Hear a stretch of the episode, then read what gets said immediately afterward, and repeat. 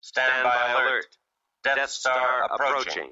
Estimated time to firing range 15 minutes. Ron Ananian. Are you the customer? Are you the vehicle owner fully capable of dealing with repairing the vehicle? Don't be too proud of this technological terror you've constructed. The Car Doctor. If the vehicle is maintained, it's not going to have a problem because maintenance is the best defense against problems. But when you do have a problem and the manufacturer extends their hand and says, hey, we're going to take care of it, you got to be open to that. I got a bad feeling about this. Welcome to the radio home of Ron Ananian, the Car Doctor. Since 1991, this is where car owners the world over turn to for their definitive opinion on automotive repair.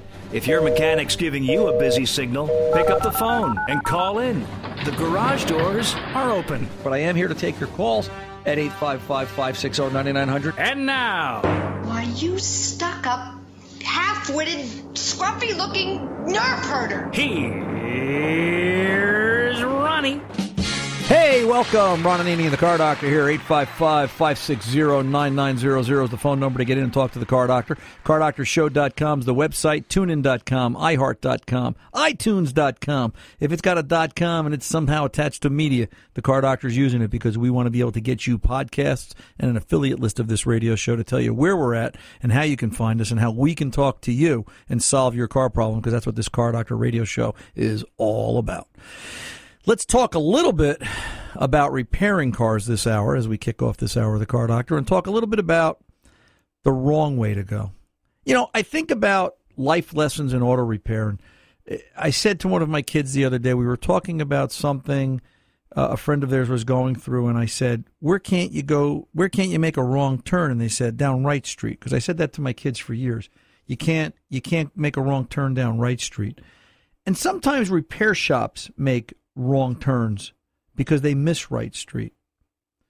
A new soon to be customer came into the shop at RA Automotive this week with an 04 Toyota. And the concern was that the check engine light was on. She was setting an evaporative emissions fault code, a P0442. And not that that is a tough code to fix. It takes some diagnosis, it takes some repair. And the dealership that was working on it attempted to do the right thing. They they did the diagnosis, came up with that it, it could be a gas cap, put a gas cap on the car, and then proceeded to sell her everything else she needed. Brakes, tires, valve cover gasket. I think some suspension work was on the ticket. All told, she was into the vehicle, this 140,000 mile 10 year old vehicle, for about $4,200. Now, car needs it, and I'm not disputing that it did or didn't. I'm going on the assumption that it did, and that wasn't her dispute. Her dispute was after spending close to four grand and the vehicle's fixed, two days later the check engine light pops on again. So she goes back again and goes through the rigmarole and pays for an additional diagnosis, and they try another gas cap. And I'm just thinking about this, and I'm listening to this story, and I'm thinking, not only not only have we lost Right Street, we're going down the one way street the wrong way. We're just totally in the dark. She ended up on my doorstep, and we had a con- candid conversation. Nice lady, Ann. And I explained to her. I said, "Listen, I know this dealership. They're a good bunch of guys. I think somebody's in the wrong loop here, and they're just missing some of the basics because." They went down the path of no return. They went down the path of let's sell everything on the car that it needs before we make sure the car is fixed. Because the rule is if a car legitimately needs it, sell it, fix it, keep the car safe. But until you address the customer concern, don't sell anything extra. Because if that check engine light turns into something that's very cost prohibitive and it ends up having to be where the vehicle's replaced, they've now spent 3000 extra dollars for conversation's sake on something that could have been used the money could have been used towards the purchase and the replacement of the second car the next car. In the end the dealership stepped up. I contacted the parts and service manager that i know on a personal basis. As you can imagine i've got more than a few relationships out there. And relationships being the name of the game in business mike had his counterpart at toyota. Mike's in charge of lexus. He had his counterpart at toyota. Email talk to the customer. The car's going back in. They're going to diagnose it and take a look at it and, and see where, what, if any mistakes were made in the procedure, deal with it, correct it. And that's all you can ask a repair shop to do. But the point of this opening conversation is just something to think about. Just look at your thought process and maybe consider changing it. Because if you're the repair shop and you're selling additional work and you're not convinced that the first repair is fixed or the main concern is fixed, don't sell that additional work unless it's life and death. Hey, if the brakes are metal on metal, I get it. But if the brakes are, you've got three millimeter brake pad and it'll go another 3,000 miles, wait. Trust your customer. And I think that's part of it too. We live in an environment where everybody's so afraid that somebody's going to wander off to the next one. You know what? You want to make sure you keep your customers? Wow them with doing the job properly. People will beat a path to your door if you build a better mousetrap. That's one of the things I've I've learned to live by in auto repair. It's one of the things I've learned to live by in life because where this conversation started, you can't make a wrong turn down Right Street. And if you're a repair shop, that's something you really have to live by because that's the proper path to repair. Hello and welcome. Ron Ananian, the car doctor here at 855 560 9900. We have an interview free hour this hour. Let's I see uh, Fast Harry's warming up in the uh, vocal box over there. Uh, Harry, is your microphone on? Uh, is it? Uh, yeah, there it is. You're now on the air talking to millions of pe- people nationwide across this great country of ours. Why, hello, everyone. Yeah. How's the goiter today? Uh, goiter's 18 pounds down, four yeah. weeks. Yeah. How come you're getting fan mail? Can you explain that to me? Uh, I don't know. I mean, did, well, they want to know about my romance. I know, but did you like write out to the three people that you know, and uh, you know, you've got them, you know, pretending to be friends, and, and it was only two people. The whole world's going to know. The whole world's going to know. Yep. There's, there's, yeah, yeah, yeah. there's, bad news on the horizon. Yeah, there's bad Fast news. Fast Harry's in love. Yeah, I know. Never That's, a good sign. I know. So it could be. God it, help us. It, it, could. It could even be bad news if if you don't get svelte enough by the time bathing suit season rolls around. Well, let me tell you something. Yeah, I will know. be. I'll be uh, svelte. Svelte. There you go. Yeah. So listen, who do you got for me to kick off this hour of the car doctor? Hey, Ron, on line one, uh, Richard is calling from Wheeling, Virginia. He's got a 2013 Civic with 31,000 miles. Uh, he sort of blew up the engine. Uh, he'll tell you about that. But he wants advice on what kind of replacement engine to put in it and why not a Honda engine. He's getting conflicting opinions. Okay, let's go talk to him. Let's go kick open the Car Doctor garage doors and talk to Richard, Wheeling, West Virginia. You're up next. How can I help you, sir? Oh, there you go, West Virginia. Yes, sir. I don't know if it made that much difference, but uh, he was saying Virginia. Yes, sir. Oh, well, okay, it's. Uh, y- yes, sir. What's going on? Doesn't make a difference. I want to get to what I called about, but because I heard you talking about the uh, engine light and they're going with your dealer, what I have with this 2013 Honda Civic, it just seems like it happens about once a week where you get check tire pressure light comes on. Right. Comes on all the time. I've been up there. Don't take it in the back and do something. I just said, why do I have to keep coming up here like once a week with this check tire pressure? Why does the check tire pressure light keep coming on? They don't give me any answers. Find you have one? Yeah, find another dealer. Listen, I don't care. I don't care what you're driving. All right, you come into you come. Let me tell you how it works. You come into my shop. You're my customer. Ron, explain this to me. I'll talk to you for five minutes. I'll talk to you for five uh, five hours. Whatever you want. I'll explain to you why we're doing what we're doing because that's part of the process.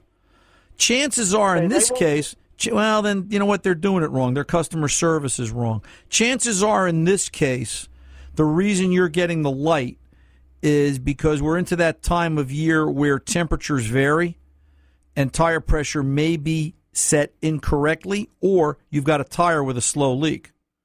So my first comment would be when we get a car with a check with a tire pressure monitoring light, I'm sorry, with a TPMS light, where are the tire pressures? If the door placard says 30 and it's 60 degrees out, because that's the standard, 30 pounds at 60 degrees is what they're referencing when they say cold tire pressure.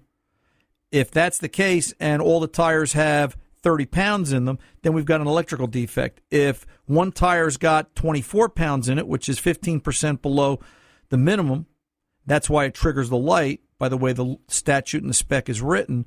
Then I'm going to say, okay, fill it up with air, look for leaks. If it comes back again in another week, it's losing air. It's that simple. This isn't rocket science. You know, there's two halves to TPMS. Is it an electrical problem? Is it the warning system itself? or is there a tire that's physically losing air? And it behooves me and kind of mystifies me why a repair shop, dealership, independent, otherwise, would want to continually add air to tires instead of trying to diagnose it or explain to somebody, here are the steps so we don't have to see you every week. And, you know, best answer I've got. Does that make, does that make sense to you, Richard? Oh, absolutely. I agree with you 100% because the last time I went in there, one of the people in the service service area just told me, just ignore it. They keep coming on, just ignore it. I'm saying, just ignore it. There's a reason why that is that's coming on. No, yeah, of course. Yeah, it's it's and just think, this is the face of the dealership. This is the guy that somebody's seeing in the service department, and if I was the owner of the dealership, I would probably be choking on my own bile because this is the guy who's helping me sell cars and run my business. Let's go on to the engine question. What's the engine issue? The engine issue is I was going along the road and I hit a log. I didn't pay any attention to it, just ran over a log. And the next thing I know, well, the bottom line is we're going to go through the whole details of it, but the bottom line is I was just going up a, a hill because uh, I was actually going to a restaurant. The next thing I know, I'm going up this hill, and I see TP. What is that? TPMS, and it looked like a video game. All these lights came on, and I could smell. It almost smelled like the engine was going to blow. And when I got up to the uh, the dealership, uh, they took it in there. They found out that it was a blown engine. Okay. Right. Sounds so, it's it sounds like you ran over something and you put a you you put something through the engine oil pan and lost oil pressure. Well, they said it went through the radiator. Okay. So it overheated, but you damaged, you physically damaged something. So bottom line, you need an engine. What's the question? Okay, the question would be the insurance company was I said, why can't you buy the engine from Honda? They said they charge too much. They asked me whether whether I wanted a rebuilt or remanufactured. I didn't know the difference. No, here's what and you want. That, well, here's here's what you want, Richard. All right. First of all, the first question is I'll tell you what, let me pull over and take a pause. I don't want to rush this. Stay where you are. I'm Ron Ananian, the car doctor. We'll be back right after this.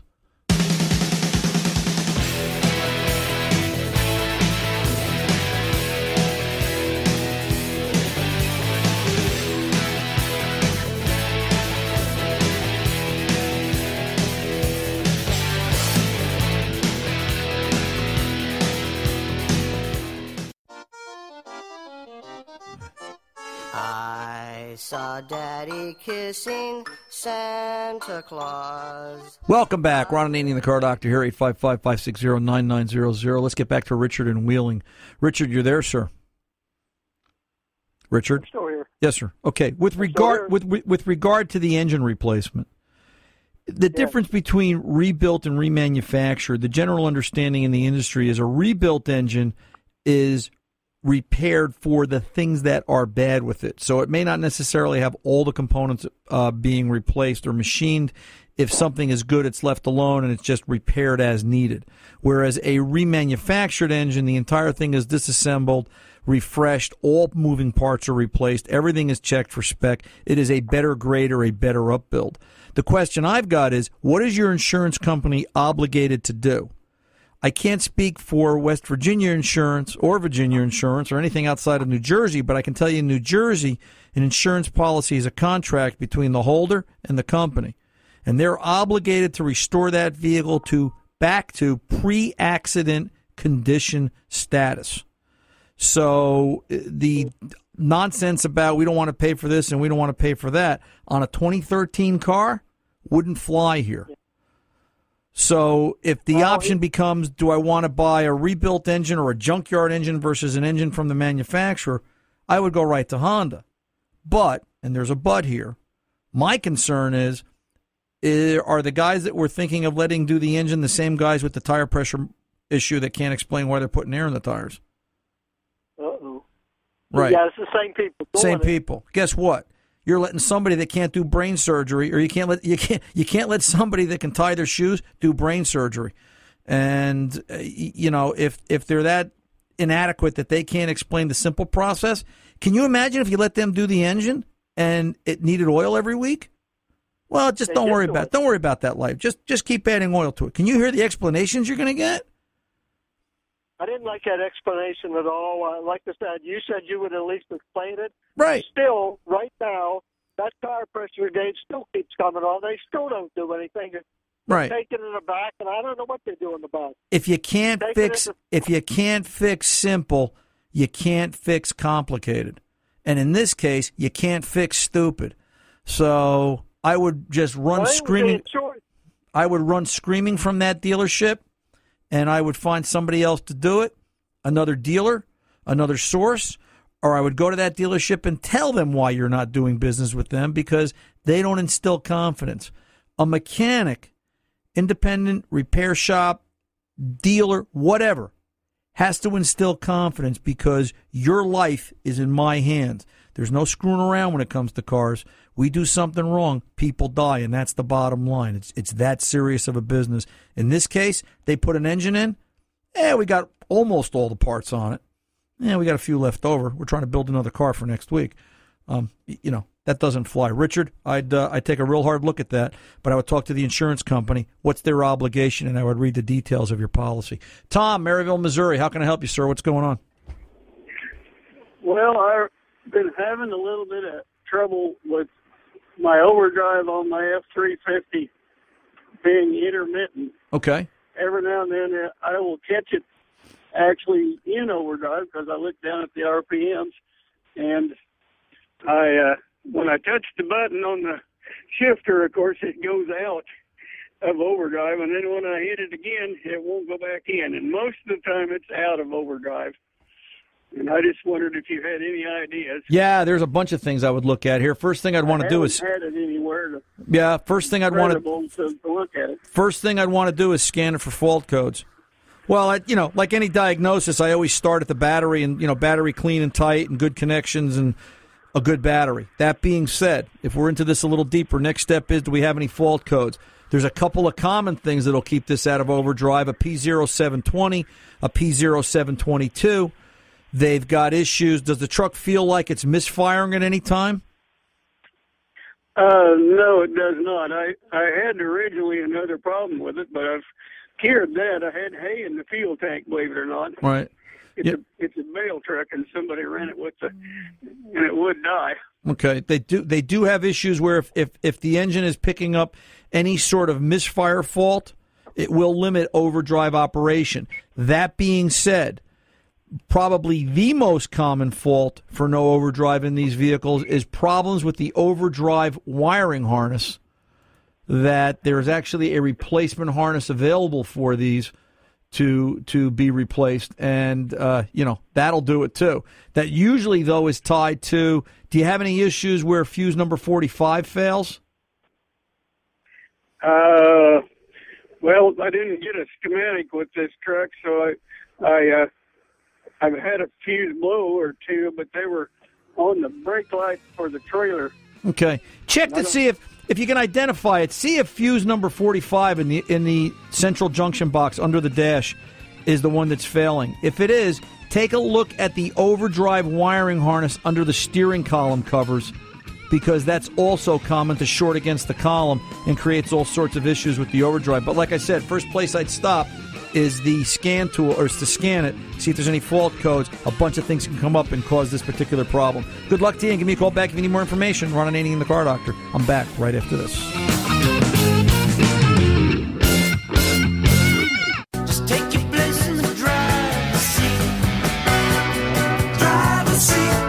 Welcome back. Ron Ananian the Car Doctor in the driver's seat here talking to you about your car problems at 855-560-9900. I should point out that is the Car Doctor's 24-7 phone number if you are so inclined to call 855-560-9900. And we're not on the air. This radio show is live Saturday afternoons 2 to 4 p.m. Eastern Time. Leave a message. Fast Harry, our executive producer, will call you back and put you in queue. We can talk to you the next live show the following week because what we really want to do is fix cars. We want to talk to you, the listeners. We appreciate you taking the time to be there. We know you have a bunch of choices on what you can do with your spare time or your listening time. And uh, we want to be there for you because that's what this radio show is all about. Let's get over to Marty in New Orleans. Am I saying that right, Marty? New Orleans? Is that? Yes, that- uh, that- yeah, there you go. Hi, Um, how are you doing, Ron? Right, nice, sir. nice to be talking to you. Yes, sir. You too. 01 Kia Sportage. I understand you got some AC problems. Yeah, the um, um recirculation circuit and the AC circuit seem to have gone out. You know, the two buttons are right next to each other, and um, um, I guess they're in common. Something might be a ground or something. What do you? Uh, Well, let me ask do you, know? this: when you when you push the button on, like you know, if you want to turn the AC on, does the AC actually work? No. Okay, No, so- the, the AC works on the car, but not uh, on not right now. Everything went out. Right. So the question, right. So the question becomes, does the air conditioning work in the car? Forget what the you know the LEDs, whether the LEDs are lit or not. If you turn the AC and set it to the on position, does the AC compressor actually work? Yes or Oh no? yeah, yeah. The air conditioner works fine. Okay. So your problem is that the control knob LED doesn't light up. Yeah, that's um, the AC ha- is right next. Um, uh, controls right next to the air cabin air recirculation button. Two right. of them, There's two buttons together. and they both went out. They're both LED indicated, and um, they both just went out. So you know, But they but so the LEDs are out, but the buttons physically work. They mecha- nah, I don't. I don't think they work. Well, you just said the AC works though. Yeah, but not now. I'm saying I'm t- I'm saying that the the AC works on the car. It's you know it, it's functional, but it it went out. With- Okay, let's with- start. Let's let's start over. Hi, Marty. It's Ron Ananian in the car doctor. How are you? All right. That's, this is a, this is a north south thing, isn't it? I can tell. Um, so if if you set the controls in the car to on, like you want to run the air conditioning, uh-huh. does the air conditioning work? Does the car get cold?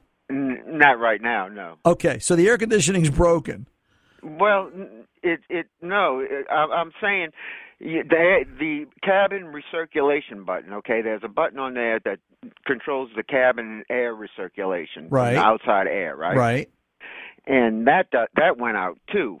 Okay. Both of them went yeah, out together. Forget forget that. Just forget Okay. that for a moment. I just Okay. want to know if you go to turn the air conditioning on, does the air does the car get cold? No. All right. So the first problem is the AC compressor does not engage. Fair statement? Yeah. Okay. Nothing happens. Nothing happens. Does the blower work in any position? Yeah, the blower works. All right. Can you change can you change door position? In other words, if you put it on defrost, does the air come out up top? If you put Yeah. it on vent, it comes out the middle. So so the car doesn't get cold because the compressor's not coming on, Right. right? And the LEDs on the recirc and the AC power switch don't engage. Don't come on. Right. It doesn't. It doesn't engage. Yeah. You know, before it went out, the LED looked like it got. It started to dim on me. You Right. know, it, it, it looked like it was flickering almost. Okay. All right. Are you handy with electrical, Marty? Yeah, I am. Okay. The AC compressor doesn't come on when you turn the AC on, but the blower motor works. Fair statement? Yeah. Okay. If you ground, and you got to be careful here, I'd love to see you with a wiring diagram and a voltmeter. There's a yellow green wire at the air conditioning thermostat control. If you ground that wire and the compressor engages, chances are you've got a bad switch.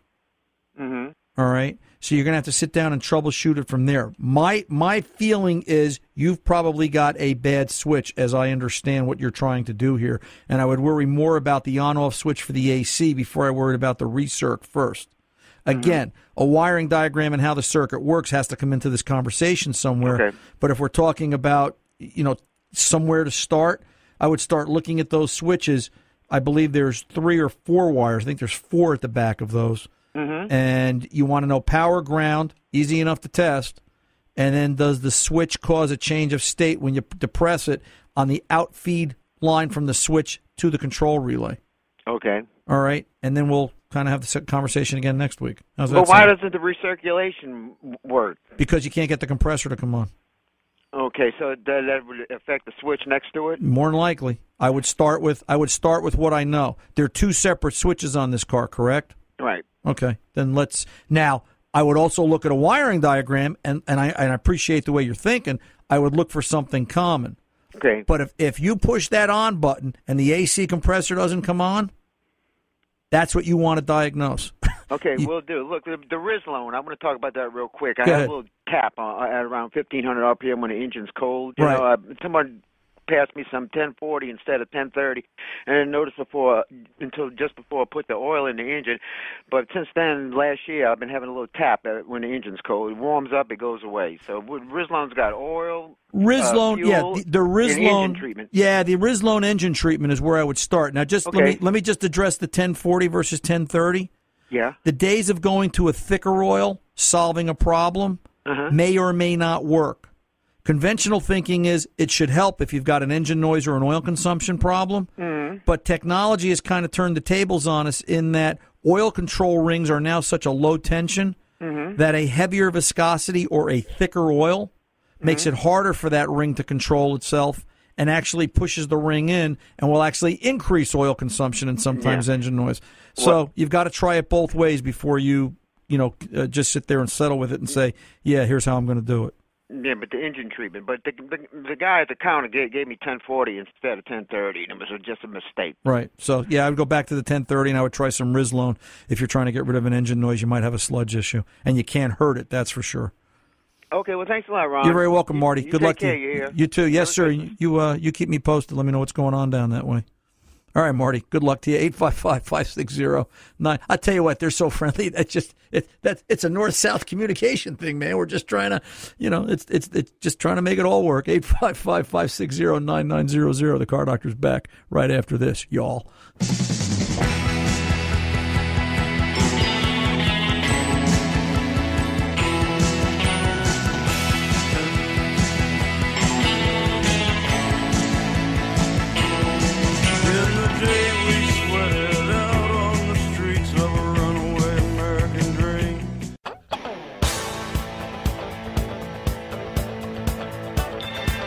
Hey, welcome back. Ron Ananian, the car doctor, 855-560-9900. Real quick, a real heartfelt thanks to everybody who sent out their good wishes and uh, concern for me um, after the comment, uh, was it last week or the week before, about the uh, concussion and uh, hitting my head on the lift and uh, down for the count but not out. Car doctor's back and he's ready to rock and roll and uh, looking forward to many years and all those thoughts and kindnesses. Um, I'll tell you what, they they they're what this is all about because at least I know I'm reaching you and um, you're happy with it and uh, that's what makes me happy. If you're happy, I'm happy. Let's get over and talk to let's go over and talk to Brian on uh, questions about his 2006 Jeep Commander. Brian, you're on with the car doctor, sir. How can I help?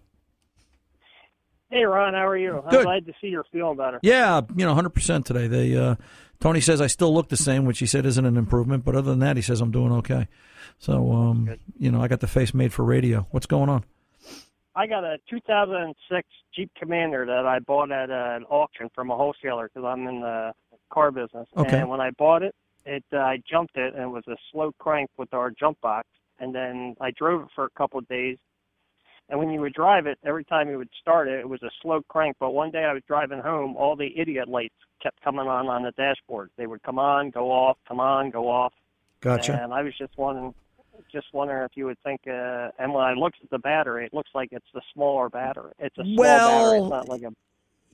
You know, listen, um, where I would go, you got a scan tool in the shop?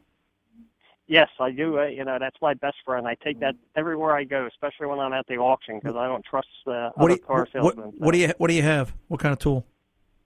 You know, it's just one of those cheap ones from uh, Okay. Harbor Freight that I just keep in my briefcase when I'm at the auction, so I could.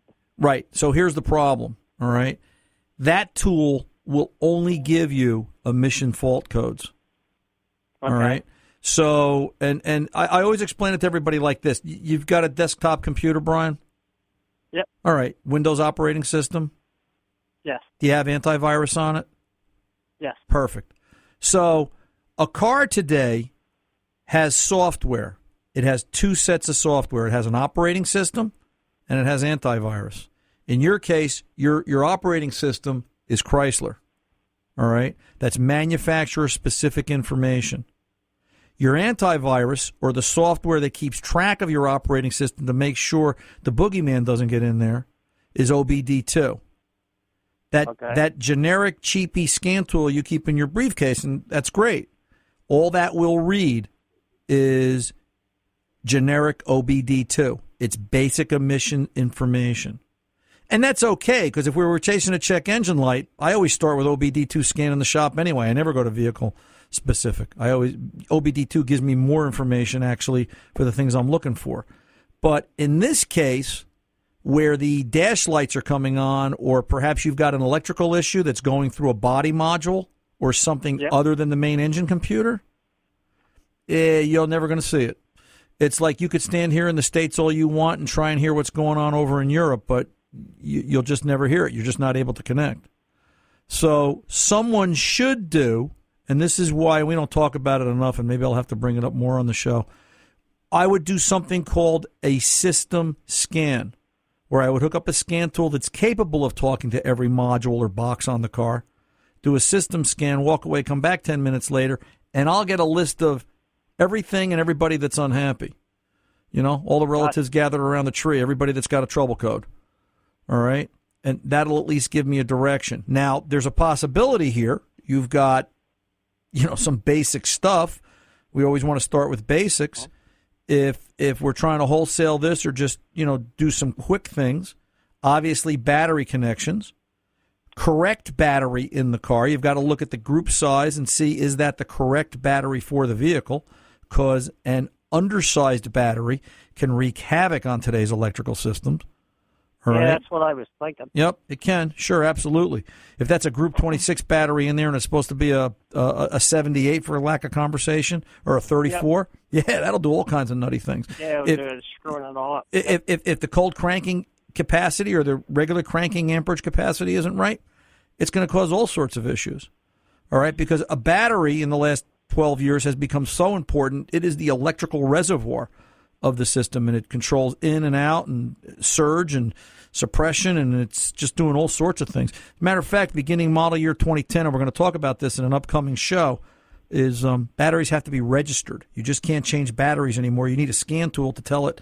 You know, it's kind of like being introduced to your wife on the first date. Here's the new battery. Hope you get along and uh, start charging, and this is how you're going to treat it. And uh, cars just won't accept replacing batteries by themselves anymore. The charging systems are that sensitive.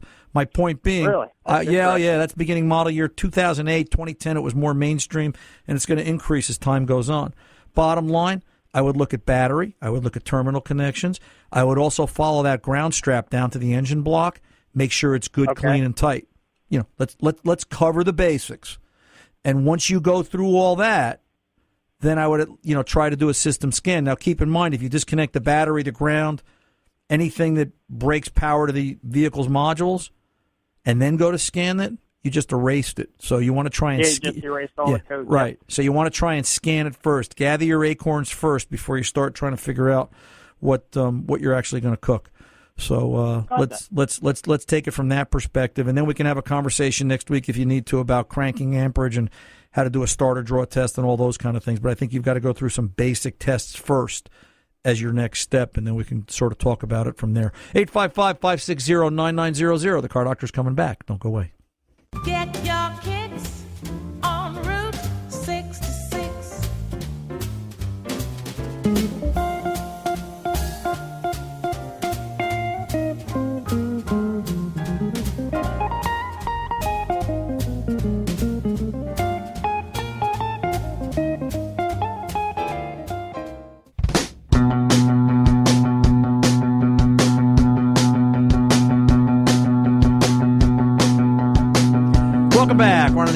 And Andy, the car doctor. Let's real quick get over to Richard in Bethany, 2008 MKX, and some questions about brake squeak. Richard, you're on with the car doctor. How can I help? Hi, Ron. Thanks for taking my call. Yes, sir. Yeah, this is a 2008 Lincoln MKX, and the problem involves the front brakes only. Now, in May, we had new pads and rotors put on the car on the front by the dealer. After that, anytime you move the car in reverse and you hit the brakes, the front brakes would squeal. Oh, It would be a loud squeal. Okay. Going forward at any speed, no problem. Anytime you back up, you hit the brakes, that happens. Took it back to the dealer uh, about a little over a month later. They basically told me there's nothing wrong with the car. And I told them what you tell your listeners. If there's nothing wrong with the car, if this is normal, show me another car on the lot that does Right. it. And they couldn't. That they, they, no, they they ignored me. They ignored me. So obviously, obviously, they don't want to sell you another car. yeah. And in, in November, we had that uh, service bulletin regarding the, uh, the the fuel tank, Right. gas tank. They had to replace that. Right. Well, I went back again and I insisted that they do something with the brakes. Well, I figured they have the car up in the lift. Yeah, go ahead and look at it. I'll tell you what they did. They said they removed foreign material between the pads. They sanded the pads and the rotors, lubed the hardware, road tested it, and said there's no noise. They said it's fine. We got the car home. It's still making the noise. Where do I go with it now? Got to find the mechanic that wants to fix it. I mean, I that's know, that's yeah. the that's the bottom line because obviously it's not this dealership, and and that's the sad part. And you know, without diagnosing it, I can tell you what I think it might be. I would suspect that since it happened right after they did those brakes, maybe they did they machine the rotors or did they replace the rotors when they did Oh, they replaced. They were the new rotors. Maybe they weren't washed properly. Maybe mm-hmm. the brake pads themselves have an issue. And that's the part I don't get. All right. I, would at least like to see somebody say, hey, you got a problem? Yeah, let's go for a ride. I mean, mechanics know what's right and wrong. The car's not supposed to make a squeaking sound from the front brakes when you apply the pedal like that. If they do, there's an issue. Cars aren't meant to be annoying. And you should go back and, you know, I would talk to the manager of the dealership or the owner of the dealership. I would write him a letter and say, listen, cars aren't meant to be annoying. If they're annoying, people don't buy them. And if I can't fix this, I'm going to go buy something else other than a Lincoln. So if you're not interested in taking my money, then ask me why you're in business and why you come into work every day. All right? But where I would be concerned is do you have a brake pad that's not properly lubricated and it doesn't slide on the mechanism and allow it for full travel, possibly causing the squeal? Let me know what happens, Richard. I'm Ron Ananian the car doctor. The mechanics aren't expensive, they're priceless.